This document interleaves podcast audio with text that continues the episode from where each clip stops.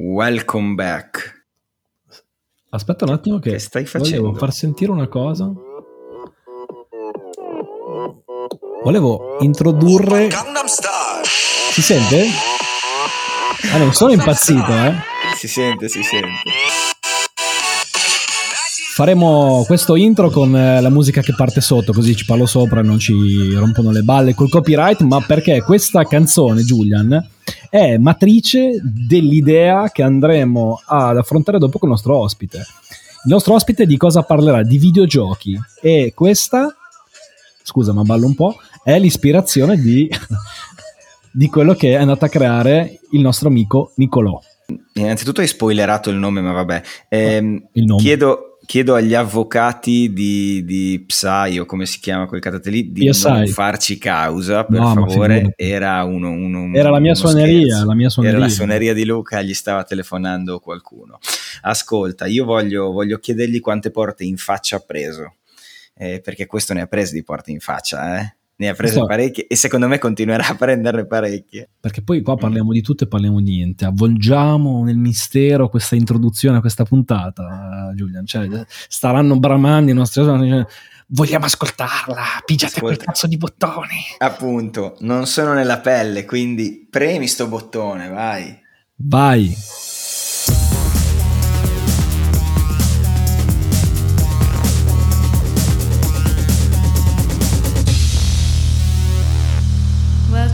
Podcast.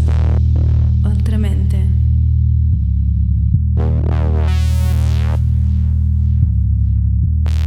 Signore e signori, benvenuti a questa nuova puntata di Oltremente. Io sono Giulian e ovviamente al mio fianco Luca. Sempre qua, ciao ragazzi. Allora, oggi ospite incredibile. Inizio col dire che viene da un paese che si chiama Paese, ok? Quindi un paesano con la P maiuscola ed è cofondatore e CEO di Gamindo, che è una startup che si occupa di videogiochi solidali. È un TEDx speaker, ha parlato al TEDx Youth di, di Milano ed è considerato da Forbes una delle 100 persone under 30 da seguire in Italia. Signore e signori, diamo un caloroso benvenuto a Nicolò Santin. Benvenuto Nicolò. Ciao, ciao, grazie mille dell'invito. Grazie a te, grazie a te della partecipazione. Dici subito, prima di arrivare al come Gamindo è nata, è stata costruita, dici che cosa fai e che cosa sono i videogiochi solidali. Assolutamente. Allora, noi sviluppiamo videogiochi, videogiochi per aziende, quindi abbiamo deciso di concentrarci in questo grande mondo dei- del gaming, ma rivolto più ai brand. Quindi di fatto sviluppiamo videogiochi brandizzati per aziende come Lavazza, Barilla, Coca-Cola, eccetera, dove in questi giochi c'è il brand, quelli che sono i prodotti dell'azienda e dove cerchiamo di aggiungere anche una parte di impatto con le aziende interessate ad averlo, ad, ad inserire questo elemento e quindi convertiamo il tempo che le persone spendono giocando con il videogioco brandizzato in donazioni agli enti no profit. Le aziende infatti oltre al costo di sviluppo del gioco hanno un budget per la charity, più giochi e più doni in beneficetta. Fantastico.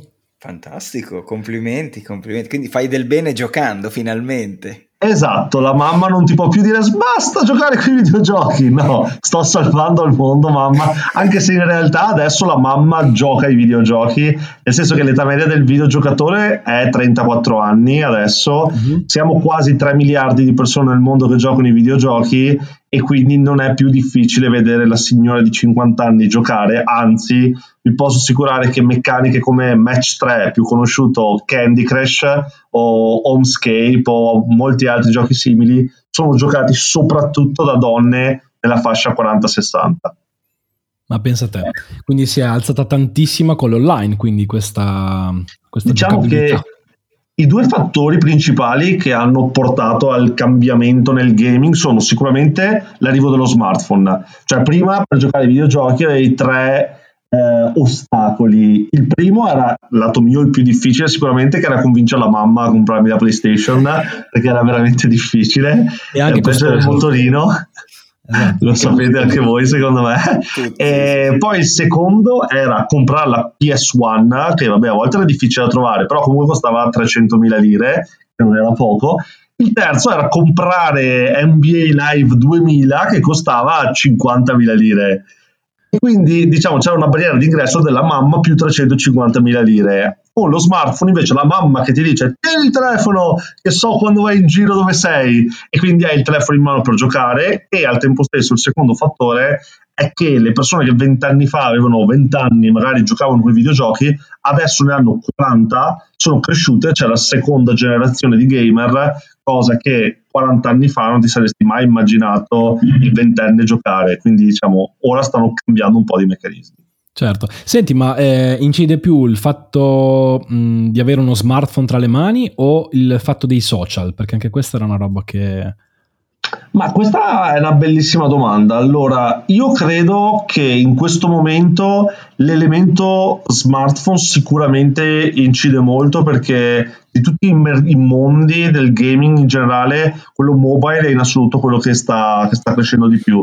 Poi l'elemento social che sia social inteso proprio social network o che sia anche proprio l'impatto sociale del, generato da molte attività con lo smartphone, sicuramente anche quello è molto molto significativo. Poi diciamo, ci sono anche eh, dire, canali social che veramente nascono a, ogni mese ce n'è uno, cioè al di là di TikTok, dico che adesso sta andando molto molto forte, però c'è stato il mese di Clubhouse, adesso in America stanno esplodendo un sacco di altri social e quindi quello ormai è diventato una costante. Sono curioso di vedere per quanto ci sarà ancora e come cambieranno, perché secondo me cambieranno i social per come sono ora, perché adesso una domanda a voi, utilizzate ancora Facebook? Punto di domanda, perché io personalmente, io e la maggior parte dei miei amici non lo utilizziamo più e quindi mm. qualcosa sta cambiando. Però diciamo che nel gaming, infatti anche una volta Candy Crush all'inizio aveva tantissimo l'appoggio su Facebook, così come Zinga e Farmville. Certo. Un giorno rispammato dal a piantare due melanzane con noi di, di Farmville. È vero, è vero. E oltretutto io devo, devo, devo, ammettere che non uso nemmeno Instagram, lo uso solo per mettere mi piace ai post di Oltremente, eh, per cercare di aumentare un po' di engagement. Ehi, tu che stai ascoltando, metti like alla pagina di Oltremente. Esatto, ovviamente seguiteci, seguiteci, iscrivetevi alla nostra newsletter.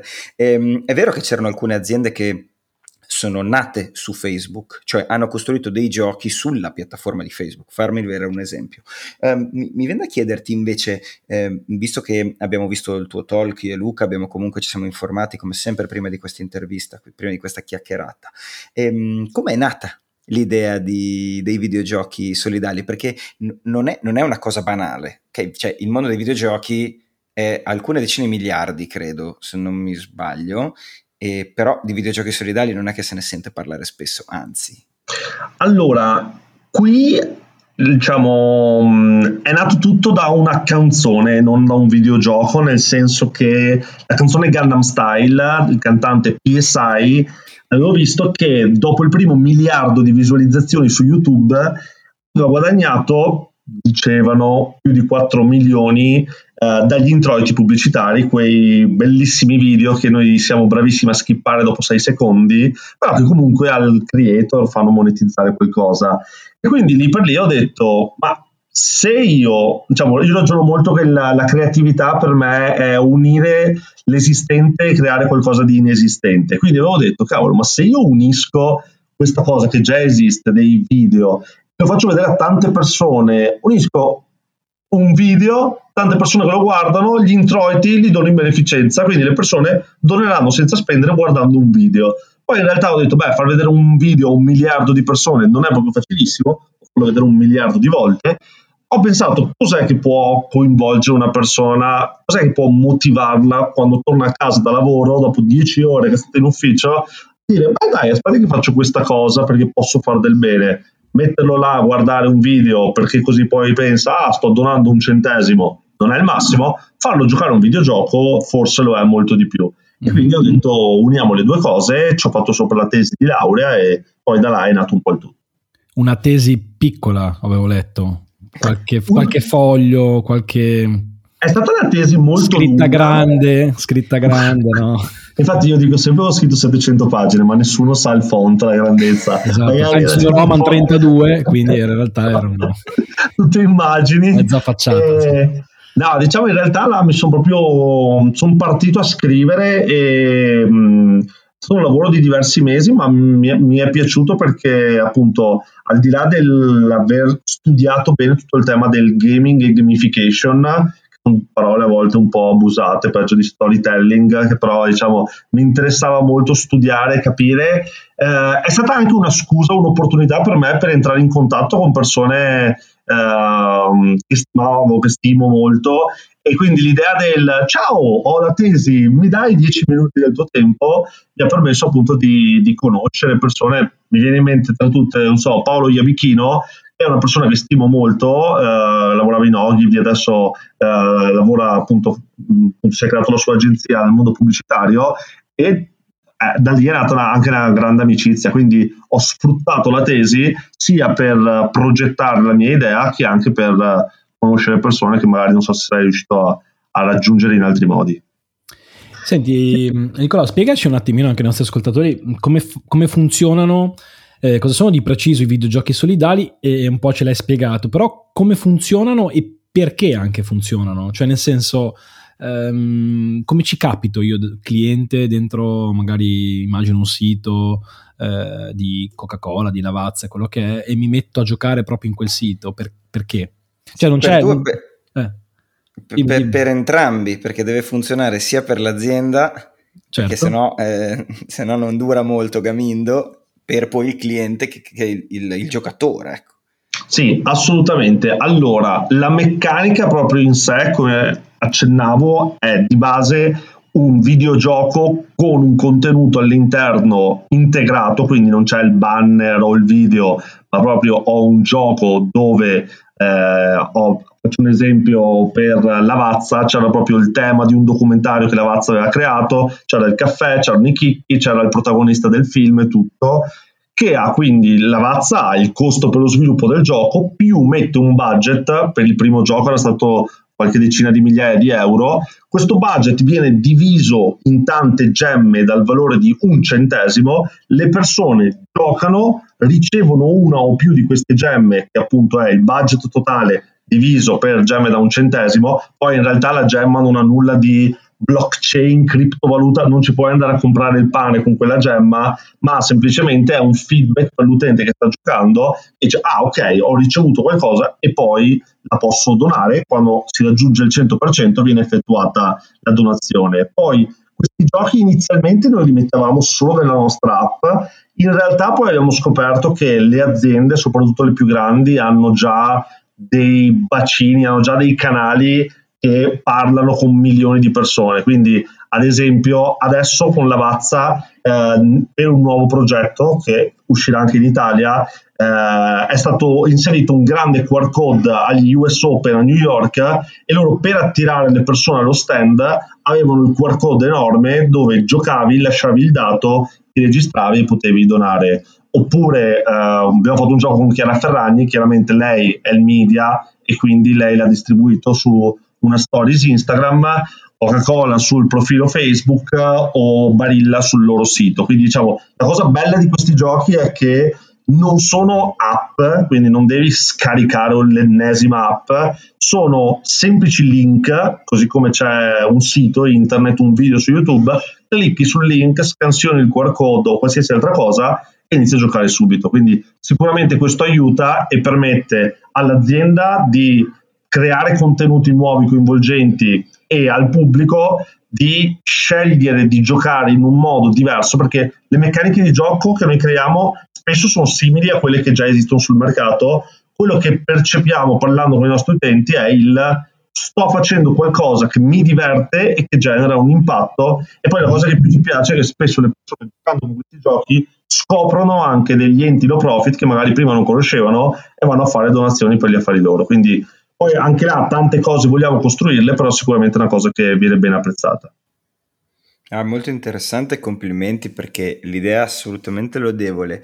Io um, però scenderei un po' su quello che è il passo successivo all'idea, se sei d'accordo, nel senso che di fronte a me c'è un Niccolò um, aperto, sorridente, simpatico, e molto piacevole con cui conversare, ma eh, all'inizio della tua carriera in, in Gamindo... Um, diciamo che non era proprio così. Confermo, assolutamente. Diciamo che all'inizio, più che di Gamindo, diciamo all'inizio inizio del mio percorso universitario, ho avuto una, un periodo anche abbastanza lungo dove è stato molto molto difficile per me fare qualsiasi cosa, cioè non solo a livello professionale, proprio a livello personale. E, la prima volta che ne ho parlato è stato tre mesi fa, quattro mesi fa, quant'era, al TEDx a Milano e è stata diciamo, quella la prima piazza dove ho sentito il bisogno, l'esigenza di raccontare fuori alle persone che ora tutti mi vedono pieno di entusiasmo, felice, carico, eccetera. In realtà diciamo che anche io ho avuto il mio periodo buio, dove appunto nausea, dove c'era emicrania forti e Ehm, molte cose brutte, e, però diciamo ne sono, ne sono uscito, quindi poi probabilmente anche questa cosa di Camino mi ha fatto pensare a, ad altro, ho, diciamo, ho lavorato anche molto su me stesso e questa è una cosa che sicuramente vedo come passato, ma che credo mi abbia condizionato molto quello che sono io nel presente e soprattutto quello che sarò io nel futuro. Quali sono le principali difficoltà che hai riscontrato in quel periodo? Perché parlavi di ansia, ma eh, questo poi come si riportava nella vita, nella vita di tutti i giorni? Cioè, Beh, ci fai un po' di esempi su... Sì, allora io ad esempio per tantissimo tempo ho avuto forte mal di pancia, mal di pancia che era, si somatizzava, il termine che mi dicono sempre, le mie preoccupazioni dell'università, della mia vita, eccetera, sulla mia benedetta pancia, sulla mia testa e quindi questo cosa voleva dire? Che avevo difficoltà a andare all'università, avevo difficoltà a uscire con i miei amici perché magari mi venivano i crampi allo stomaco, perché avevo le emicrania oftalmiche si chiamano, e cioè perdi la vista per un'ora e poi per 15 ore hai un mal di testa da paura, quindi diciamo una serie di fattori che mi portavano proprio a livello pratico a non fare tantissime cose che i miei amici facevano. Quindi io avrei voluto tantissimo fare l'Erasmus, eh, non l'ho fatto. Però vabbè, diciamo, eh, sono cose che sono successe, ma che mi hanno, sono stati dei piccoli ostacoli che vedo ora mi fanno correre più velocemente. La vedo così. Grazie Nicolò per questo contributo, però ti chiedo allora, da questo momento della tua vita in cui c'era tanta ansia, difficoltà, e tutto quello che ci hai raccontato. Eh, poi io eh, scopro che finita la tesi tu vai in spiaggia a vendere dei sorrisi o qualcosa del genere.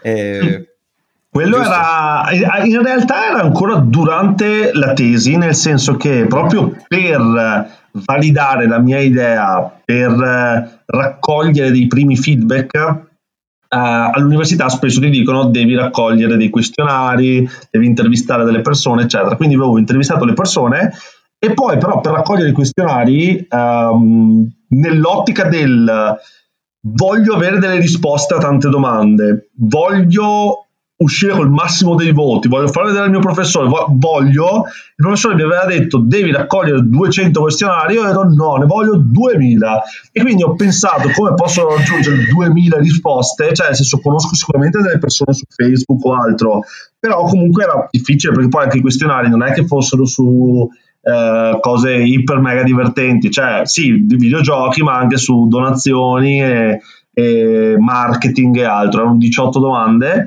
e quindi in quel momento eh, era estate, era luglio, eh, i miei cuginetti mi avevano chiesto ripetutamente di andare al mare a fare una giornata tra cuginetti, siamo in sei, io e mio fratello e poi gli altri quattro un po' più piccini, che poi adesso sono 16 anni, però diciamo ne avevano 12, 13 e, e quindi ho avuto l'idea anche qua di prendere l'esistente, unire e creare l'inesistente di dire, beh, sapete cosa vi dico? Andiamo a comprare 4 t-shirt, no, 6 t-shirt al Decathlon da 2 euro, 1,50 euro, ci scriviamo sopra se compili un questionario ti regaliamo un sorriso e siamo andati in spiaggia a Jesole e Caorle, qua in Veneto, come si sente anche dal mio accento, e diciamo che all'inizio eh, ci hanno visto un po' per V compra, ci hanno detto ma sti qua cosa vogliono, perché poi avevamo comprato un pacchetto di caramelle, non l'ho mai detto, e diciamo dai ti regaliamo la caramella, però poi dicevo no ma i bambini non devono dire di accettare caramelle dagli sconosciuti.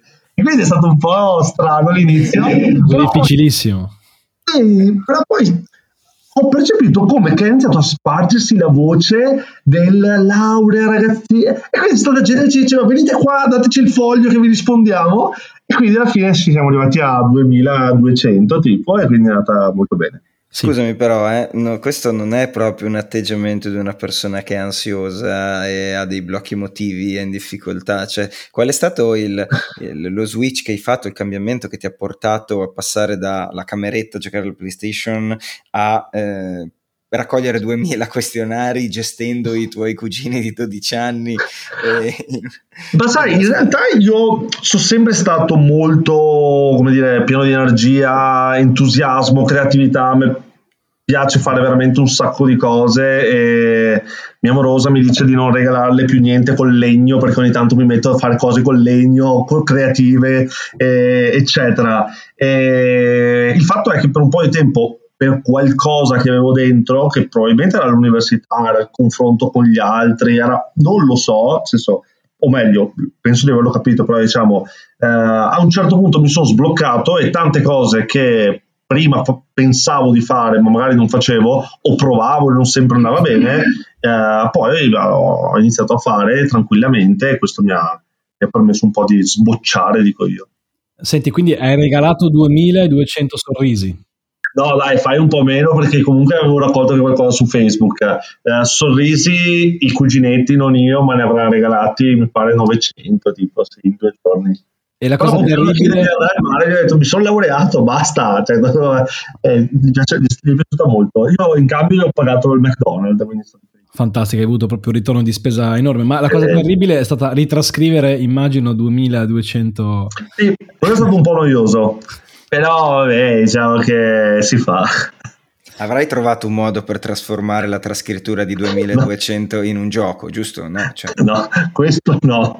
Qua è stato, per beneficenza eh, poi, quindi esatto. profit. No, no, no, qua, qua, è servita solo che tanta Red Bull e, e via a scrivere. Su, sono onesto, cioè quando a volte hai la genialata puoi anche raccontarla, in questo caso no. Mi sono messo là tante ore a scrivere, però va bene.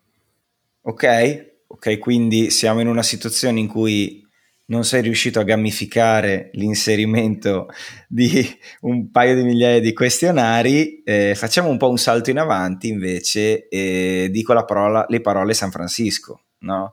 Quindi da spiaggia di Caorle a regalare sorrisi in un qualche modo eh, Niccolò e il team di Gamindo finisce Matteo, Nic- Nicolò e Matteo. E, e Matteo in due, il splendido team Gamindo finisce San Francisco, San Francisco. Ci racconti un po', prima di scendere nei dettagli di cosa è successo in Silicon Valley, che so che ci sono un paio di aneddoti molto divertenti, eh, ci racconti un po' questo passaggio, cioè eh, da una tesi eh, a uno dei migliori acceleratori del mondo, che è Plug and Play, eh, che cosa è successo? Sì, allora, eh, finita la tesi eh, c'è stato il uh, papiro, che non so se è stato in tutta Italia cos'è, ma è la, l'assassinio del, del, laureato con uh, pomodori, uova e molto altro mentre lui rilegge la sua vita, però penso che questa sia una cosa solo molto veneta. E... Confermo. Eh, forse sì. Esatto andate a cercare cos'è il papiro, è una cosa molto simpatica.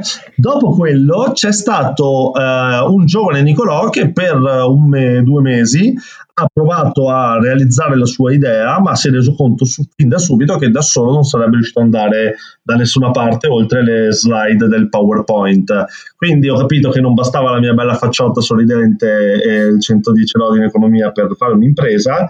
Um, ho sfruttato questa cosa della tesi molto lunga per uh, far scrivere a una giornalista di il Gazzettino, uh, un articolo dove dicevo che avevo bisogno di qualcuno che mi potesse aiutare, che mi aiutasse con, con, questa idea di donare giocando.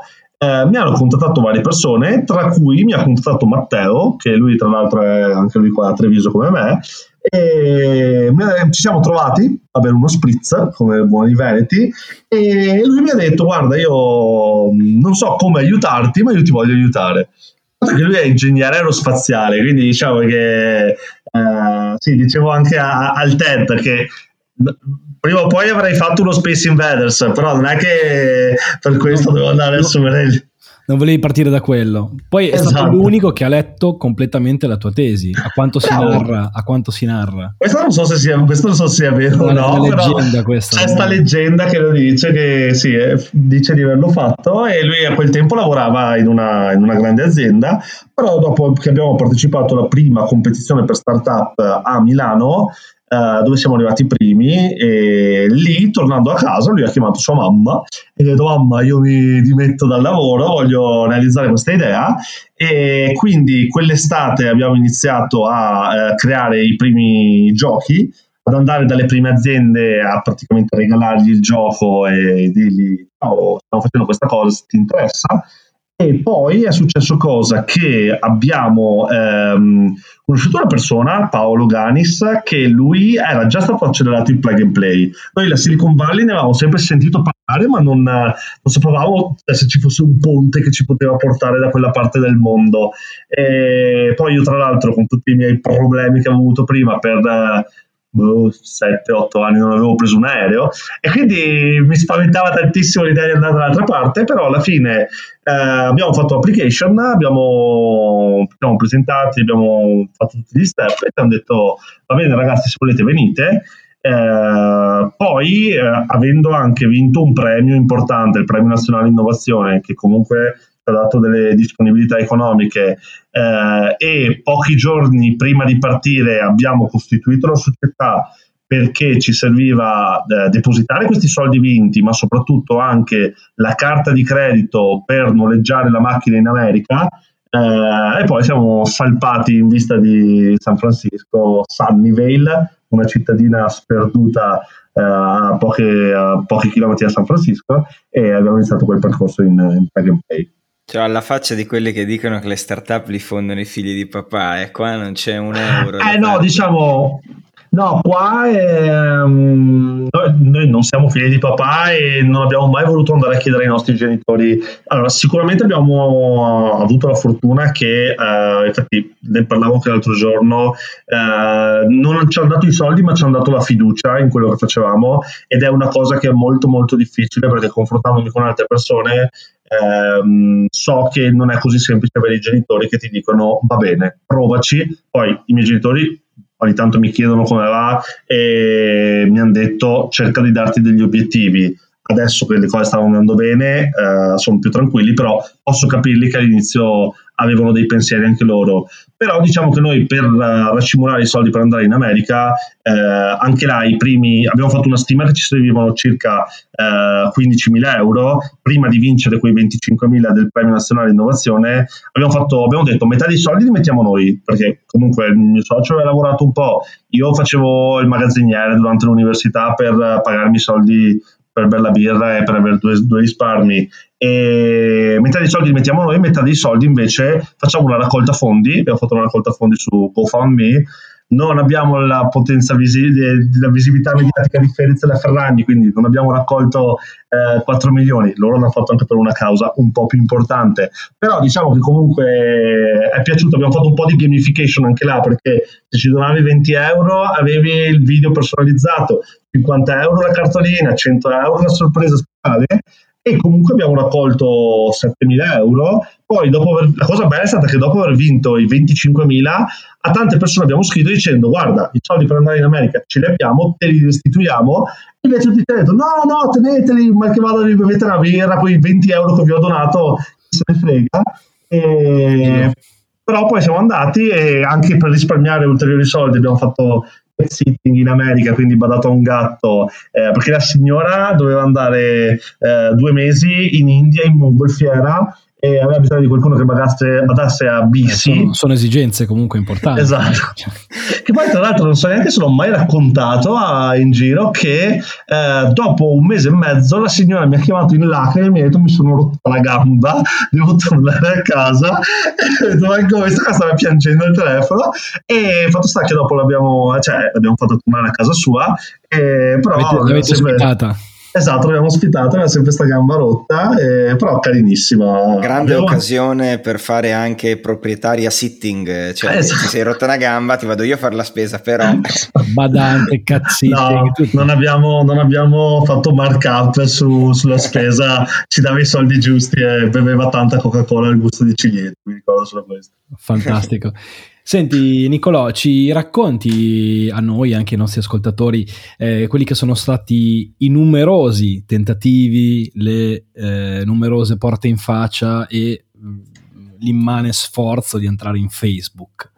In quel caso specifico. In quel Sì, caso ma- specifico, eh, esatto. In quel caso specifico, allora, ehm, in quel caso specifico, e poi faccio anche un po' una visione generica, o meglio, faccio prima una visione generica nel dire che a volte c'è andata bene, ma in realtà quella è la punta dell'iceberg, ci sono tante tante volte dove non c'è andata bene. Tra, diciamo, tra poco andrò all'evento di Elon Musk a, a- a Torino e sono molto molto felice di partecipare, ma ho fatto 60 tentativi prima, il 61esimo è andata bene e, e quindi diciamo che proviamoci ragazzi, proviamoci, non ci arrendiamo e via. Nel caso di Facebook era successo cosa? Che in quei giorni là in America stavamo facendo la nostra startup, cercando investitori, clienti, tutto, eh, però ci piaceva anche l'idea di andare in, in queste grandi aziende che tanto sentiamo parlare, Facebook, Google, Apple, eccetera. Eravamo entrati in tutte, praticamente, eh, mancava Facebook. E quindi abbiamo detto, vabbè, senti, proviamo a scrivere a qualcuno dei dipendenti su Facebook ehm, all'interno di LinkedIn, perché è più professionale. Abbiamo scritto a sia persone completamente sconosciute che gente che aveva fatto un periodo in Italia, aveva studiato in Italia, italiani, eh? nessuna risposta. Lo step successivo è stato quello di andare direttamente là in sede Facebook, andare all'ingresso e dire ciao, siamo degli italiani, vogliamo fare un giro in Facebook. Chiaramente non è che puoi entrare qua in Italia Mediaset e dire ciao, voglio fare un giro. E ci hanno mandato via. Però eh, uscendo abbiamo trovato per terra un telefono e quindi abbiamo detto, "Oh, ma quello è un iPhone. Quindi abbiamo preso il telefono e abbiamo detto cos'è l'unica cosa che si può fare con un telefono bloccato? L'unica cosa che si poteva fare era fare un video. Quindi ci hanno fatti un video in inglese dicendo ciao, siamo i ragazzi che hanno trovato il tuo telefono per terra, eh, se ti vuoi sdebitare con noi facci entrare in Facebook e dentro la cover abbiamo lasciato il biglietto da visita eh, con i nostri nomi e, nomi, e email. Eh, sono passati giorni ma non ci ha mai ricontattato nessuno. Guardando le foto e mangiando gelato al cioccolato tristi perché nessuno ci faceva entrare in Facebook, abbiamo visto che c'era una foto simpatica che trovavo noi che facevamo il pollicione alto davanti all'immagine grande di Facebook e, e quindi abbiamo detto, beh ma proviamo a caricarla su LinkedIn e diciamo, siete curiosi di sapere se e in quanto tempo una foto con due ragazzi che fanno il simbolo del pollicione davanti all'azienda dei pollicioni, se ri- riceve un like, un pollicione da parte vostra, vuoi che raggiunga uno dei 10.000 dipendenti che lavorano qua nell'headquarter se il post diventa un minimo virale e uno che è là dentro Facebook dice ah ci sono sti ragazzi fuori facciamoli entrare. E quindi abbiamo caricato il post e dopo sette ore eh, abbiamo avuto tipo centinaia di consiglia e due persone, tra cui una eh, che ci ha fatto entrare e poi siamo ritornati anche più volte perché era anche la responsabile gaming, quindi era una persona veramente in gamba, italiana, che lavorava a Londra ma quella settimana era là a San Francisco quindi ciao Marilu, se ci stai sentendo, ciao Marilu. Salutiamo Marilu, ma quindi cioè, al limite dello stalking quasi siete, siete entrati Sì, eh, insistendo, insistendo, insistendo, però la cosa ah, veramente assurda che, che proprio non, non- non mi capacito è che cioè tu da una pro- voi in realtà, tu e Matteo, da una problematica eh, del come facciamo entrare, eh, proviamo a contattare direttamente, non ce la facciamo, dopodiché eh, cazzo, troviamo questo telefono in terra e anziché dare eh, semplicemente il telefono indietro, quindi magari avere un contatto diretto, utilizziamo il telefono per fare un video, gli lasciamo il biglietto, cioè una genialata dopo l'altra. Ma poi sarebbe bellissimo dire ha funzionato, in realtà non ha funzionato perché quel tipo l'avrà guardato e ha detto sti scemi, guarda qua, cosa ho fatto. Quindi, cioè, è bello da raccontare, ma in realtà non ha funzionato quella.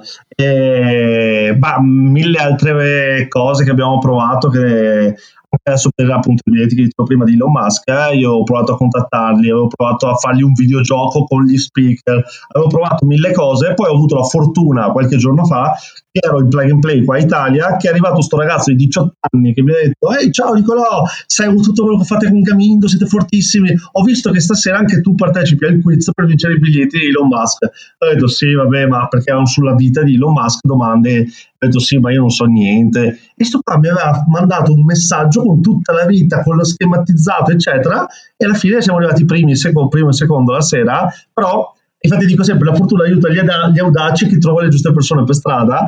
Eh, con Gamindo ho trovato Matteo, in, ca- in, questo caso ho trovato Andrea, si chiama, che mi ha aiutato. Fantastico. Però queste sono le volte che è andata bene, eh, mi raccomando. Che poi non sembra che ho sempre botte di culo. In realtà ci sono tante altre volte dove, tipo con Renzo Rosso, io non sono mai riuscito a conoscerlo, arriverà il giorno che lo conosco. Mm, boh, magari tramite questo podcast, magari esatto. questa apertura. Ciao Renzo. Ah, Proviamo, proviamo, a mandarglielo. Eh. Adesso proviamo a fare anche un, noi un po' di cold email, glielo mandiamo. Che, ciao Renzo, c'è qualcuno che parla di te nel podcast. È che ci sto pronto talmente tanto tempo che sono due le cose. La prima è che ho paura che poi magari lo conosco e rimango delusissimo e dico, amo tutto questo tempo per conoscerti e speravo che fossi... No, questa, no, questa perché... la tagliamo dopo così lui non, non sentirà questa...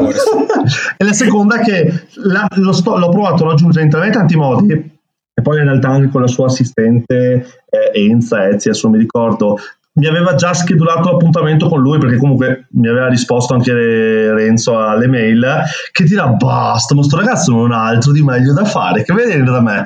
Quindi vabbè il giorno che succederà ve lo dico.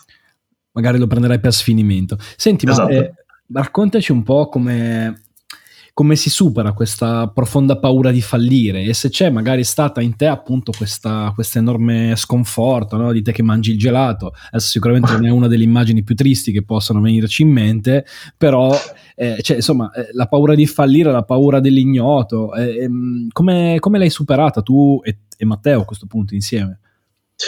Ma, um, sicuramente c'è chi è più portato nel buttarsi rispetto a chi magari è un po' più timido quindi quella credo che sia sicuramente anche una indole personale, però secondo me il ragionamento di base che una persona deve fare è che um, se ci provi hai più probabilità di farcela rispetto a non provarci, poi questo non vuol dire che ogni cosa che tu vuoi fare devi per forza provarci, uh, buttarti e farla, però se è una cosa che, a, a, cui veramente ci pensi tanto, tanto, tanto, tanto, allora provaci vai. Un esempio che secondo me diciamo, posso raccontare che è molto generale, è quando sei magari a un, quando eri prima del Covid a un aperitivo di networking o post evento dove sei là a mangiare a sbaffo al buffet, che magari vedi una persona e dici cavolo quanto mi piacerebbe conoscere quella persona, è il manager di quell'azienda, è l'investitore, eh? Ah, anche io a volte sono anche dico sì ma vado là e cosa gli dico? E magari faccio una figura di bip eh, ma però l'idea del vabbè senti cosa succede? Ma cioè, ci provo beh, gli dico ciao ti presenti?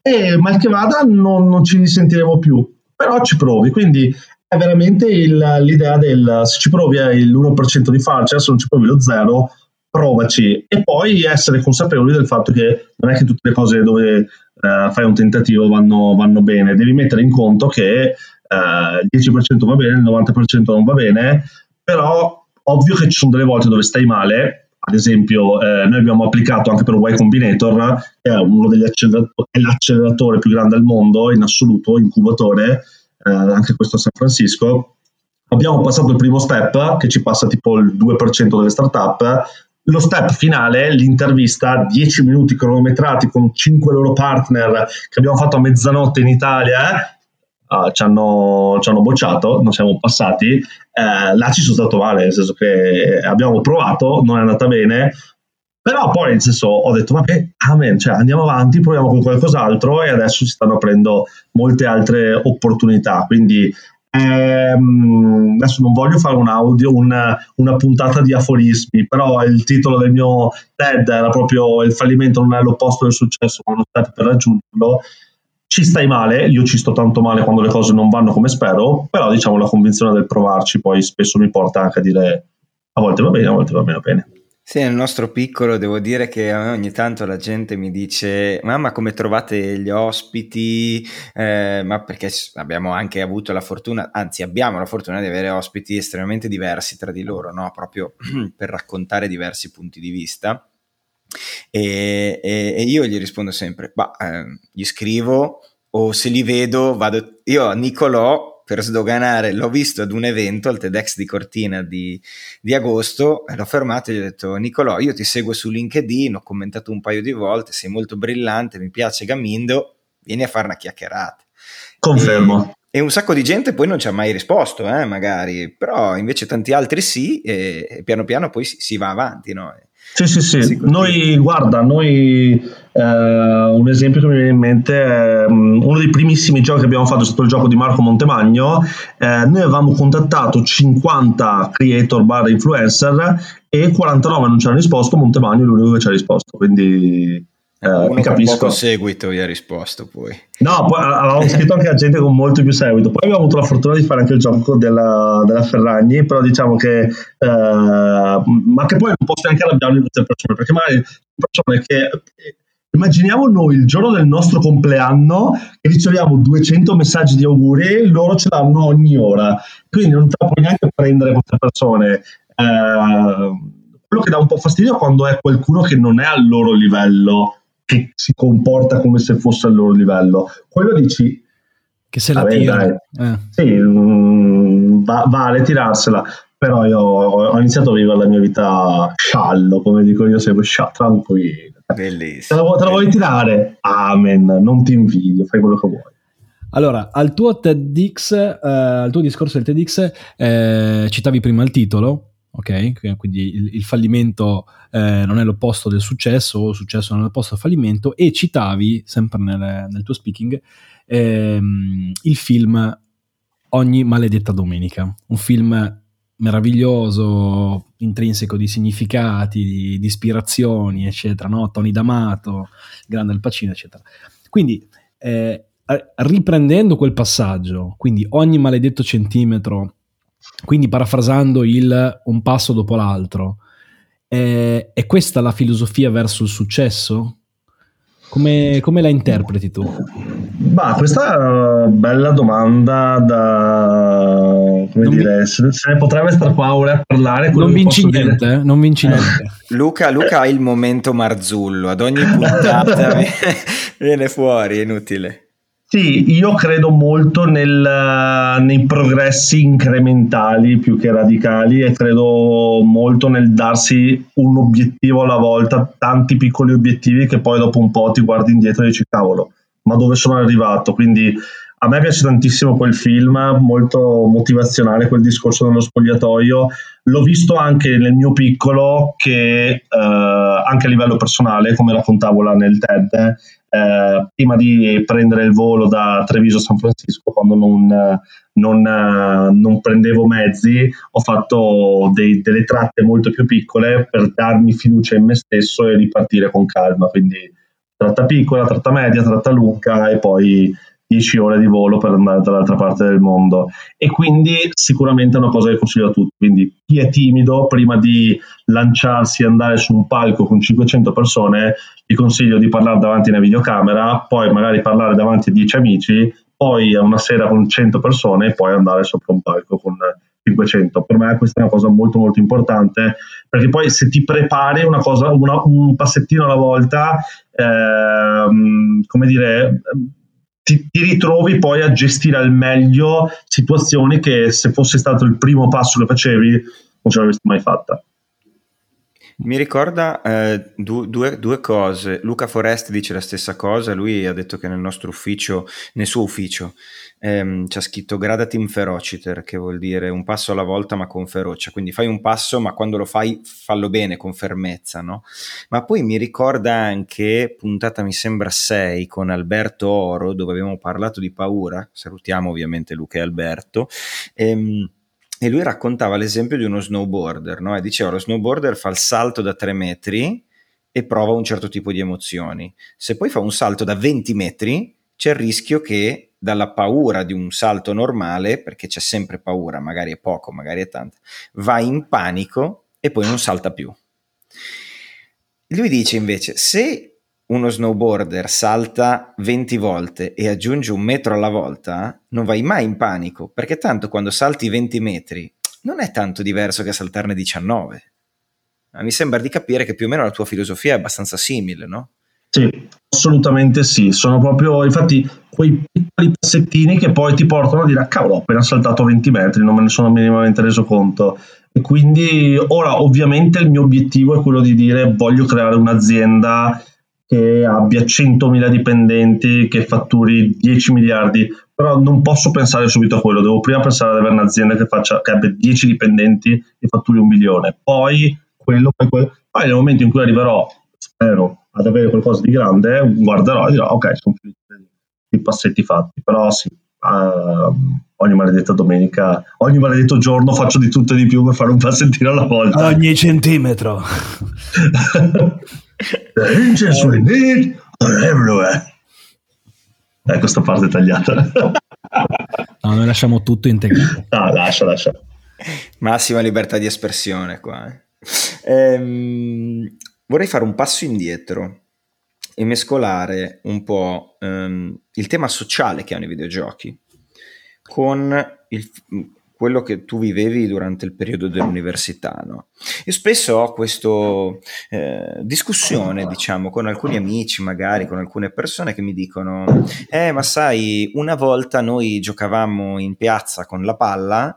Ehm, e adesso invece i giovani di oggi non escono di casa e passano tutto il tempo alla PlayStation. No? In realtà, ehm, se cerco di guardarla da un punto di vista un pochino, un pochino più razionale, dico che il gaming, in generale i videogiochi hanno un impatto sul mondo elevatissimo.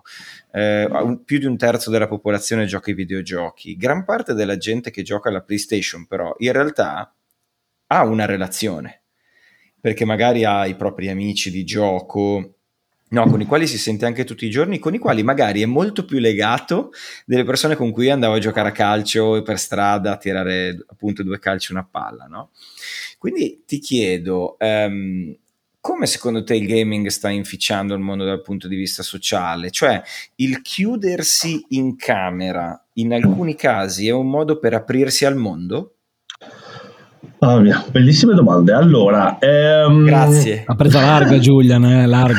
Manco anche è un momento eh, filosofico. Allora, ehm, sicuramente sì, adesso ci sono molte persone che si aprono al mondo stando nella loro cameretta perché in quel modo riescono ad aprirsi al mondo diversamente se escono magari hanno molta più difficoltà a parlare con persone, a conoscere, eccetera. E quindi canali come Twitch, eh, giochi come Fortnite, Roblox o altro sono ottimi mezzi a livello proprio sociale, comunicativo con altre persone. Quello che io dico, la mia premessa, che è un po' la mia idea in generale sui videogiochi, è che bere 8 litri di acqua al giorno fa male giocare otto ore al giorno ai videogiochi non è una cosa positiva. Cioè, io i videogiochi li vedo veramente come una ottima forma di svago, però come tutto va utilizzato un po' con testa. Cioè, anche chi sta otto ore al giorno a farsi maratone di Netflix ci sta quando ti esce eh, la nuova serie di la nuova stagione di Mr. Robot, ma altrimenti cerca di dosare un po' le cose. Quindi sicuramente negli ultimi anni eh, smartphone, eh, computer, PlayStation, tut, qualsiasi cosa che si collega a internet, adesso addirittura le macchine hanno il videogioco nel, nel display, monitor, hanno permesso a sempre più persone di giocare in, in qualsiasi momento io credo fortemente che bisogna smettere di guardare il videogioco come una minaccia, bisogna vederlo come un'opportunità e come un linguaggio per parlare con le persone mm. e per trattare certi temi coinvolgendo le persone. Poi ripeto, io sono il primo sostenitore nel dire che non bisogna giocare per 10 ore, eh, però se una persona lavora tutto il giorno, torna a casa, si accende la play, è stato tutto il giorno in ufficio a parlare con persone, eccetera, e ti fa una partita di mezz'ora a FIFA e lasciali da fare, cioè al posto di guardare la partita e vedere i giocatori che si muovono da soli, è lui che li controlla. Ok. Sì, si può riassumere con una frase che io ho sentito, non mi ricordo quante volte, non mi ricordo dove, che è la dose fa il veleno.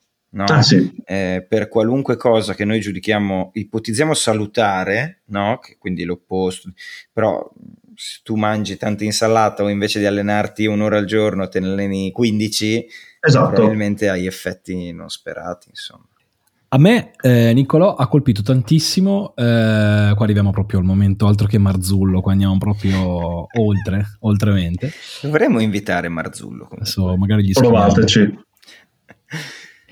Eh, mi ha colpito moltissimo il rapporto che hai col uh, tuo compagno, con Matteo, e soprattutto la, mh, mm, insomma, l'omaggio, il ringraziamento e la riconoscenza che gli dai eh, per l'importanza di essere stato accanto a te e che tu comunque, oltre al tipo di compagno, perché Matteo evidentemente è una persona che ti ha dato un contributo e che ti dà un contributo enorme, ma proprio l'importanza di non essere da solo. Cioè tu dici da solo io non ce l'avrei fatta, eh, l'importanza di avere appunto un compagno. Puoi parlarci un po' di questo? Sì, assolutamente. Allora, prima appunto menzionavo il fatto che io e Matteo siamo della stessa città, entrambi appassionati di basket, abbiamo fatto lo stesso liceo, lui è un anno più di me, quindi ogni tanto ci vedevamo, avevamo amici in comune, però non avevo mai avuto l'occasione di conoscerlo per bene. Da quando abbiamo iniziato a collaborare su Gavindo, ho scoperto veramente, non, non, lo nego, una persona straordinaria e in assoluto la persona che stimo di più perché eh, a me una cosa che piace molto di lui è che al di là del fatto che è molto molto intelligente, ma che è una persona con cui se succede qualcosa dove abbiamo un punto di vista che non è lo stesso sulle cose e quindi magari si discute un attimo, succede veramente poco, però è successo due o tre volte, è una persona con cui ti puoi sedere al tavolo e trovare quella che è la soluzione migliore per entrambi. È una cosa che spesso viene data se ne sotto, lo si sottovaluta, si, due persone dicono vabbè dai, facciamo finta che non sia successo niente, andiamo avanti. In realtà quella cosa di cui hai parlato in quel momento, che fai finta di nulla, poi si ripresenterà. Certo.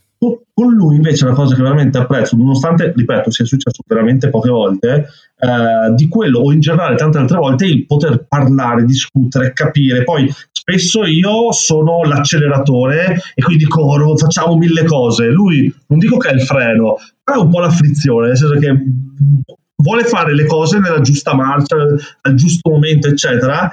E quindi eh, credo che sia una bella complementarietà tra, tra me e lui e quindi sì, diciamo anche adesso di recente eh, nell'operazione di aumento di capitale, poco prima, eh, anche questa è una cosa che non ho mai detto nessuno, eh, io ho ceduto un po' delle mie quote, le mie quote della società, così, dal giorno all'altro, eh, come segno di riconoscimento nel dirgli guarda, per me tu sei veramente tanto, tanto importante e voglio darti un po' delle mie quote della società perché voglio dimostrartelo nel mio, nel mio, piccolo, poi il giorno che faremo l'exit mi offri una cena con questi soldi di differenza, però no, scherzo, è, è una cosa che per me è molto importante, perché ho capito che eh, prima di partire con Gamindo credevo che bastasse avere una bella idea e potevi realizzare qualsiasi cosa, poi ho veramente capito che spesso imprenditori forti ma con un'idea buona hanno molto più probabilità di aver successo rispetto all'imprenditore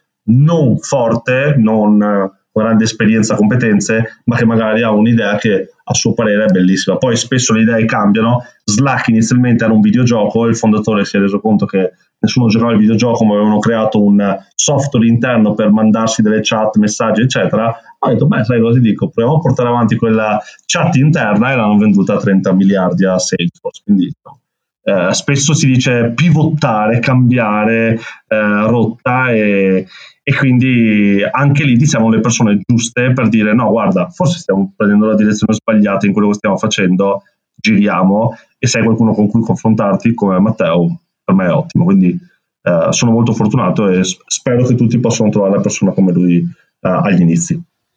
Ale, complimenti, un bellissimo messaggio. Ovviamente facciamo un bocca al lupo anche ai nostri ascoltatori. Se stanno cercando qualcuno con cui lanciare la propria iniziativa, gli auguriamo di trovare una persona com- come per te, Matteo, insomma, che ne parli proprio come se fosse fratelli da questo punto sì, di vista. Sì, e poi un'altra cosa che ho imparato è proprio anche qua, a chi ci sta ascoltando, che ha un'idea e tutto, non fatevi problemi nell'andare a raccontare l'idea, perché ripeto, non è sicuramente l'idea che poi vincerà, ma è come la realizzate. Quindi io dico se 17 anni fa avessi avuto l'idea di mettere, fare un sito con il pollicione alto se uno caricava un contenuto interessante, prima che questa idea diventasse Facebook, ce ne voleva. Quindi non basta assolutamente il dire faccio questa idea, no, cioè, devi realizzarla, ci vogliono le competenze, le persone giuste, le persone soprattutto giuste. Sì, la capacità di esecuzione rispetto all'idea è, è, è assolutamente tutto, non, non, ci sono dubbi, basta vedere Amazon, alla fine voglio dire, è nata vendendo libri online, non mi sembra questa grandissima idea sconvolgente, eppure è diventata forse la più grande nel mondo sì. quasi, insomma, se la gioca con, con, con Apple. Um, tornando quindi, infatti, appunto abbiamo parlato del co-founder, no? quindi tornando un attimo all'ecosistema azienda, all'ecosistema startup, tu hai detto che fai un passo alla volta, no? Ne abbiamo parlato prima, ma questo passo per te è ossessionante o è più un vediamo come va? Nel senso, ci provo e vabbè, se va male ci riprovo, se va male ci riprovo, oppure visto che ti poni dei passi piccoli, appunto, come hai detto, diventano per te quasi un'ossessione, appunto, da, da, da raggiungere? Uh, metà e metà, ci sono certe cose dove mi do un obiettivo e dove dico questa è una cosa importante per me adesso e mi sforzo per farla altre cose dove invece dico proviamoci, è una scommessa, vediamo se va, vediamo se non va, eh, però eh, anche qua un, un, mio grande idolo è il buon vecchio Kobe Bryant, che lui aveva proprio un'ossessione, lui da giocatore di basket, in tutto quello che faceva per, per raggiungere certi obiettivi e quindi devo essere consapevole che se voglio raggiungere certi obiettivi devo anche io avere una sana ossessione nel, nel raggiungerli. Quindi eh, su certe cose ci vuole veramente dedizione, impegno, costanza, e che poi spesso vedo che ripaga perché. Uh, prima menzionavi LinkedIn, anche là l'ossessione, la costanza nel pubblicare regolarmente dei contenuti mi sta, l'ho fatto per me, però vedo che mi sta dando anche dei benefici sia personali che professionali con Gamindo. Uh, su certe altre cose più uh, side project, chiamiamoli così, eh, ci provo, vedo come va. Adesso ho fatto un canale YouTube dove eh, lo chiamo, l'ho chiamato consigli di classe, se la gente vuole raccontare la loro esperienza, eh, quegli studi che hanno fatto, la loro professione, eccetera, per dare un consiglio a un ragazzo che adesso vuole scegliere il suo futuro, è un esperimento che ho fatto 15 persone straordinarie mi hanno dato la disponibilità, se volete farlo anche voi sarei molto felice, e è una cosa che ci sto provando, poi andrà bene, non andrà, posso dire cavolo, ho provato, però non voglio essere ossessionato su ogni cosa, perché altrimenti è ossessionato su tutto, ossessionato su niente. Mm. E troppe volte forse le aspettative che ti poni per poi tutte le porte in faccia che hai preso, giustamente. Esatto. Devono anche essere tollerabili le porte in faccia, altrimenti... Altrimenti ti butti giù e non, non, non fai più nulla. Certo. Senti, ci vuoi anticipare qualcosa riguardo l'evoluzione, la crescita, progetti per il futuro di Gamindo? Hai qualcosa Ma, che in Considerando che, e ti facciamo i complimenti, hai appena preso tuo primo round di finanziamento eh, importante, perché stiamo parlando di alcune centinaia di migliaia di euro, se non mi sbaglio, e quindi insomma questo è già un primo passo verso il mondo dei grandi. Ah, diciamo, siamo ancora veramente al. Io mi vedo all'1% circa, eh, però sì, diciamo, questo primo mezzo milione, circa, scarso, ci servirà su tre T, le dico io. La prima T è uh, team, infatti io la sto facendo colloqui tutto il giorno per persone da portare dentro, soprattutto lato sviluppo gioco e sviluppo software. La seconda è con queste persone aumentare la tecnologia e quindi creare, ora stiamo creando anche tutto un sistema per dare la possibilità alle agenzie e alle aziende di creare il loro gioco direttamente senza nostra, il nostro lavoro, quindi automatizzare lo sviluppo dei giochi. La nostra visione è che tra 3-5 anni chiunque potrà creare il suo videogioco vogliamo iniziare a creare la meccanica per. La terza è con queste due, team e tecnologia, creare sulla traction, sui numeri con le aziende. Adesso a breve usciranno giochi per aziende veramente molto molto grandi e poi con queste T eh, alla fine dell'anno prossimo fare un, un, aumento di capitale, un round da eh, diversi milioni e con eh, fondi di investimento eh, eh, non solo italiani questi sono i piani per i prossimi 12-24 mesi. Beh, ovviamente tutto il team oltremente, cioè io e Luca, ti facciamo un grandissimo in bocca al lupo. Grazie, grazie. Quindi al prossimo round di finanziamento ti rinvitiamo e ti va bene. la stessa identica domanda, va bene così. Proviamoci. Prendiamo come rito. Questo è un obiettivo che mi ossessiona, quindi non è un obiettivo del tanto ci provo. Eh, non lo fare tanto per te, farlo più che altro per noi, perché in puntata ti chiedere, cioè insomma, ti vorremmo, vorremmo risultati, insomma. Che... Assolutamente. Quando, quando, vai a fare il pitch, nell'ultima slide scrivi: No, ragazzi, a me servono soldi perché per così posso tornare su oltremente, capito? sì. Ascolta, Niccolò, ehm, sei una persona squisita e ci piacerebbe ovviamente rimanere a chiacchierare con te per molto tempo, ma cerchiamo di eh, mantenere eh, una durata delle nostre puntate che sia coerente con i desideri degli ascoltatori e non vogliamo nemmeno eh, farti stare qua tutta, tutta la sera. Quindi ehm, direi che siamo arrivati alla conclusione e ovviamente ti, ti, ringraziamo tantissimo per aver partecipato, per aver condiviso delle idee e secondo me per aver stimolato tante persone a casa. Ehm, mi permetto di aggiungere una cosa su quello che tu hai detto prima, non abbiate paura di dire la vostra idea. Una volta una persona mi disse puoi dire la tua idea a chi vuoi, tanto se c'è qualcuno che è in grado di farla, sta già pensando alla sua idea. E, ed è un, una frase che mi porto, mi porto dietro. E, ehm, concludendo questa puntata, se no ci metto un'ora e non dico niente, arriviamo alla nostra classica domanda che è eh, per te Nicolò che cosa significa andare oltremente? Ah, bella domanda.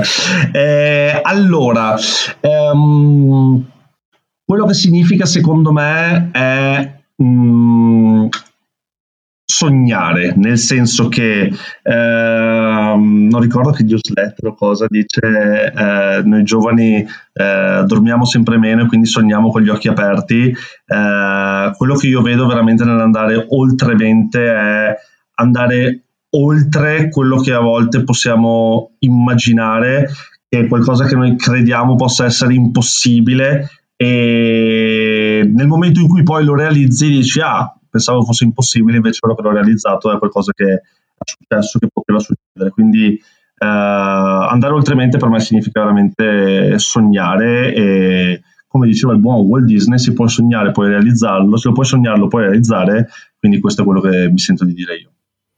Signore e signori, con noi Niccolò Santin. Grazie Niccolò. Grazie mille, grazie a voi due.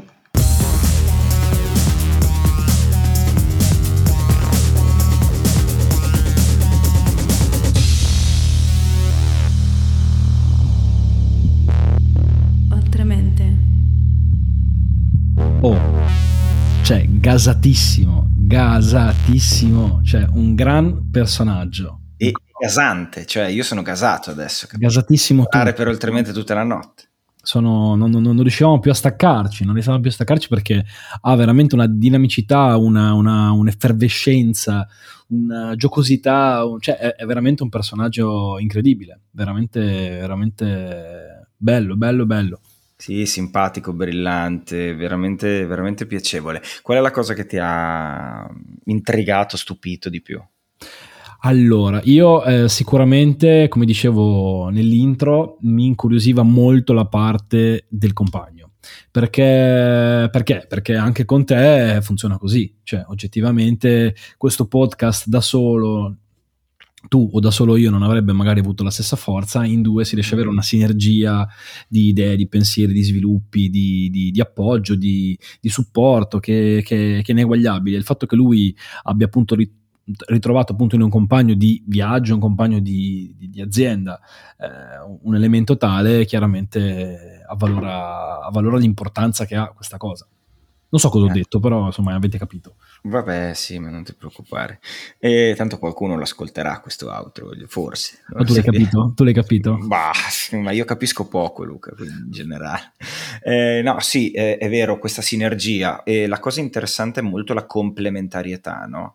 Lui dice... Um, io sono molto lanciato e lui invece quello un pochino fa, più... Ma, ma, come tra me e te, tu fai delle cose, io ne faccio altre. Io ho un modo di pensare, tu, tu sei molto più impulsivo, molto più creativo, io sono molto più riflessivo e molto più razionale, no? E quindi ovviamente ci sono delle volte in cui uh, abbiamo idee diverse, ok? È normale che sia così, però devo dire che più o meno una quadra, anzi su, su, sul tema del podcast credo che abbiamo sempre trovato una quadra.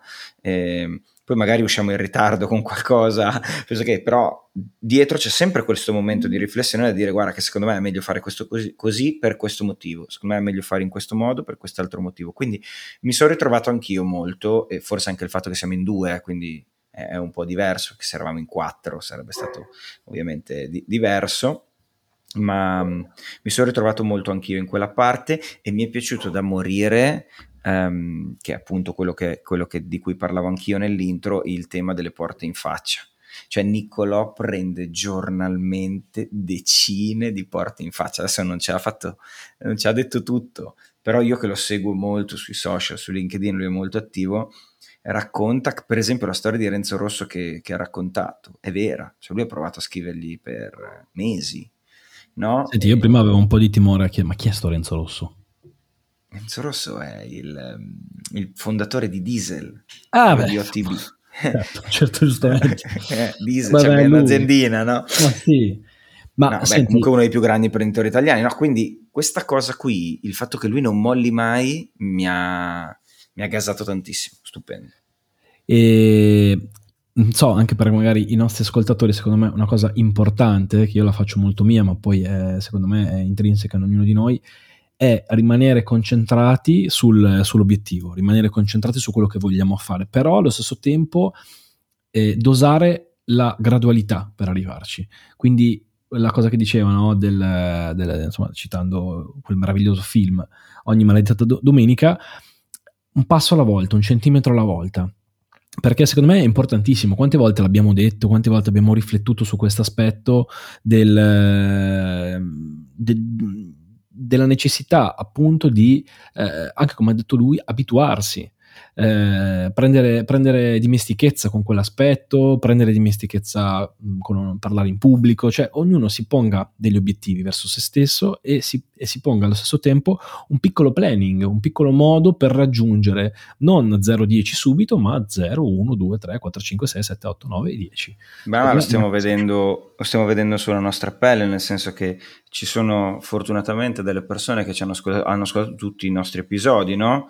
E che ci condividono feedback, anzi ne approfitto per dire ragazzi se ci ascoltate e avete dei feedback scrivete a me, a Luca, senza problemi, tutti Scrivete sui commenti, sempre. sulla pagina, dove volete. Cioè, dateci veramente consigli per migliorare, però se uno ascolta il terzo episodio, che era il primo con un ospite, è completamente diverso dagli ultimi episodi e siamo solo al VO 28, giù di lì. Solo, solo 28. Eh, quindi p- pensa al centesimo come sarà, migliorando un episodio alla volta, no? Eh, questo è, è, è pazzesco, è, è un bellissimo messaggio, spero vivamente che tanti ascoltatori lo facciano proprio, davvero.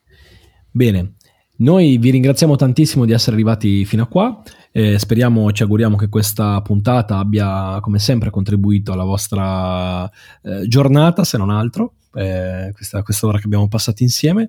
Eh, vi diamo appuntamento alla prossima puntata. Ciao ragazzi, alla prossima. Seguiteci sui social, iscrivetevi nel newsletter, ma soprattutto condivideteci quello che vi piace e quello che non vi piace. Ciao. Ciao.